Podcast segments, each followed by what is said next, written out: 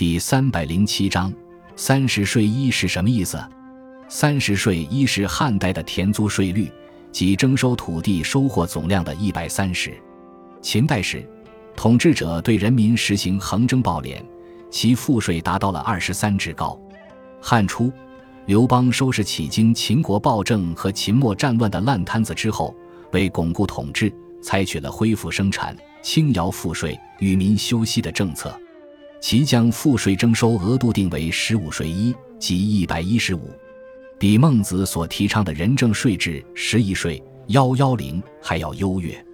到汉文帝时期，经济虽然得到恢复，但人民生活仍不富裕，国库也没存什么钱。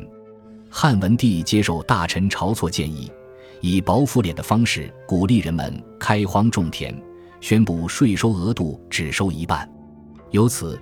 汉代税收变为三十税一，并称为定制。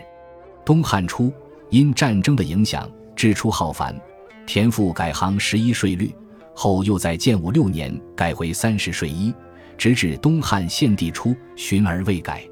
三十税一可以说是相当轻的一种赋税，除了高于唐代一度实行的四十税一的赋税之外，均低于其他各代。不过，虽然汉代土地税很低。但其各种人头税却远高于土地税。